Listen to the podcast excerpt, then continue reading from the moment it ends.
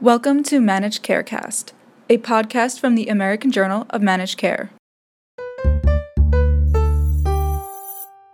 House Republicans have an outline to replace Obamacare.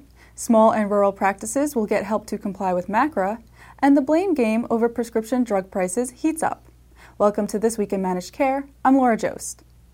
House Republicans are circulating ideas to replace the Affordable Care Act which Speaker Paul Ryan said will be introduced after Congress returns from its winter recess.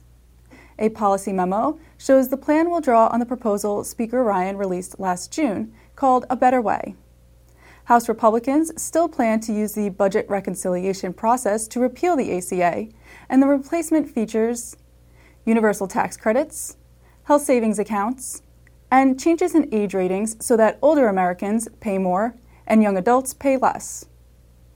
Republicans also want to repeal Medicaid expansion and restore direct aid to hospitals that treat the poor and uninsured. Finally, the plan would offer state grants to set up high risk pools for those with complex medical needs. As protesters who oppose repealing Obamacare fill town hall meetings this week, a poll from Politico and Morning Consult shows the number of Americans who support the healthcare law has climbed since early January. Before President Trump took office, only 41% of Americans favored the law, but now Americans are evenly divided, with 45% supporting the ACA and the same share opposing it. Meanwhile, CMS is moving forward with MACRA, the new law that changes how physicians and other providers are paid. CMS announced $20 million in grants this week, which will be used to train small and rural practices to comply with the new payment rules. Dr. Kate Goodrich, the Director of Clinical Standards and Quality at CMS, discussed at the most recent meeting of AJMC's ACO Coalition how MACRA was changed to help small practices. I think as people sort of delve into the regulation a little bit more, um, what I hope they'll see is that many of our proposals were really designed with that small practitioner in mind in order to really reduce the burden uh, from the current programs of what they have to do um, to report, for example, quality measures to us or to report measures about how they're using their electronic health record uh, to improve quality of care. So, we really, in all of our proposals, we really were keeping the small and solo practitioner uh, in mind.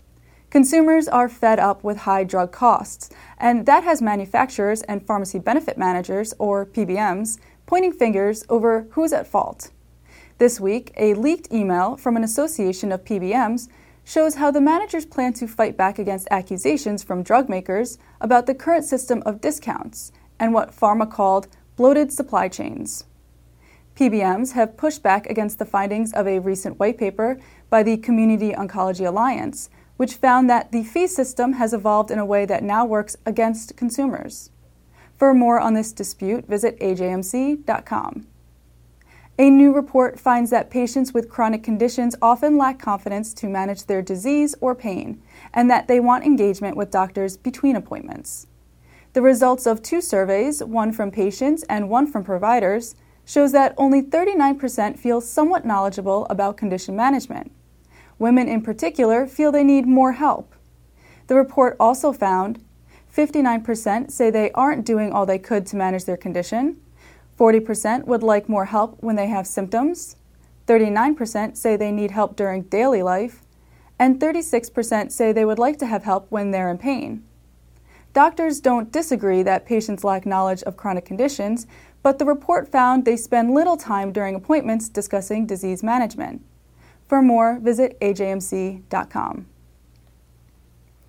The good news is giving patients more personalized coaching to manage their diabetes keeps them out of the hospital. A new study in the current issue of the American Journal of Managed Care finds that when coaching sessions are tailored to meet patients' individual needs, they have fewer trips to the emergency room, fewer admissions, and better glycemic control. Patients in the study received different types of coaching from the same group of nurses. The authors wrote The findings suggest that coaching interventions that are based on activation level may help care managers engage in more effective interactions that strengthen a patient's role in managing his or her health care. For the full study, visit ajmc.com. For all of us at the Managed Markets News Network, I'm Laura Joszt. Thanks for joining us.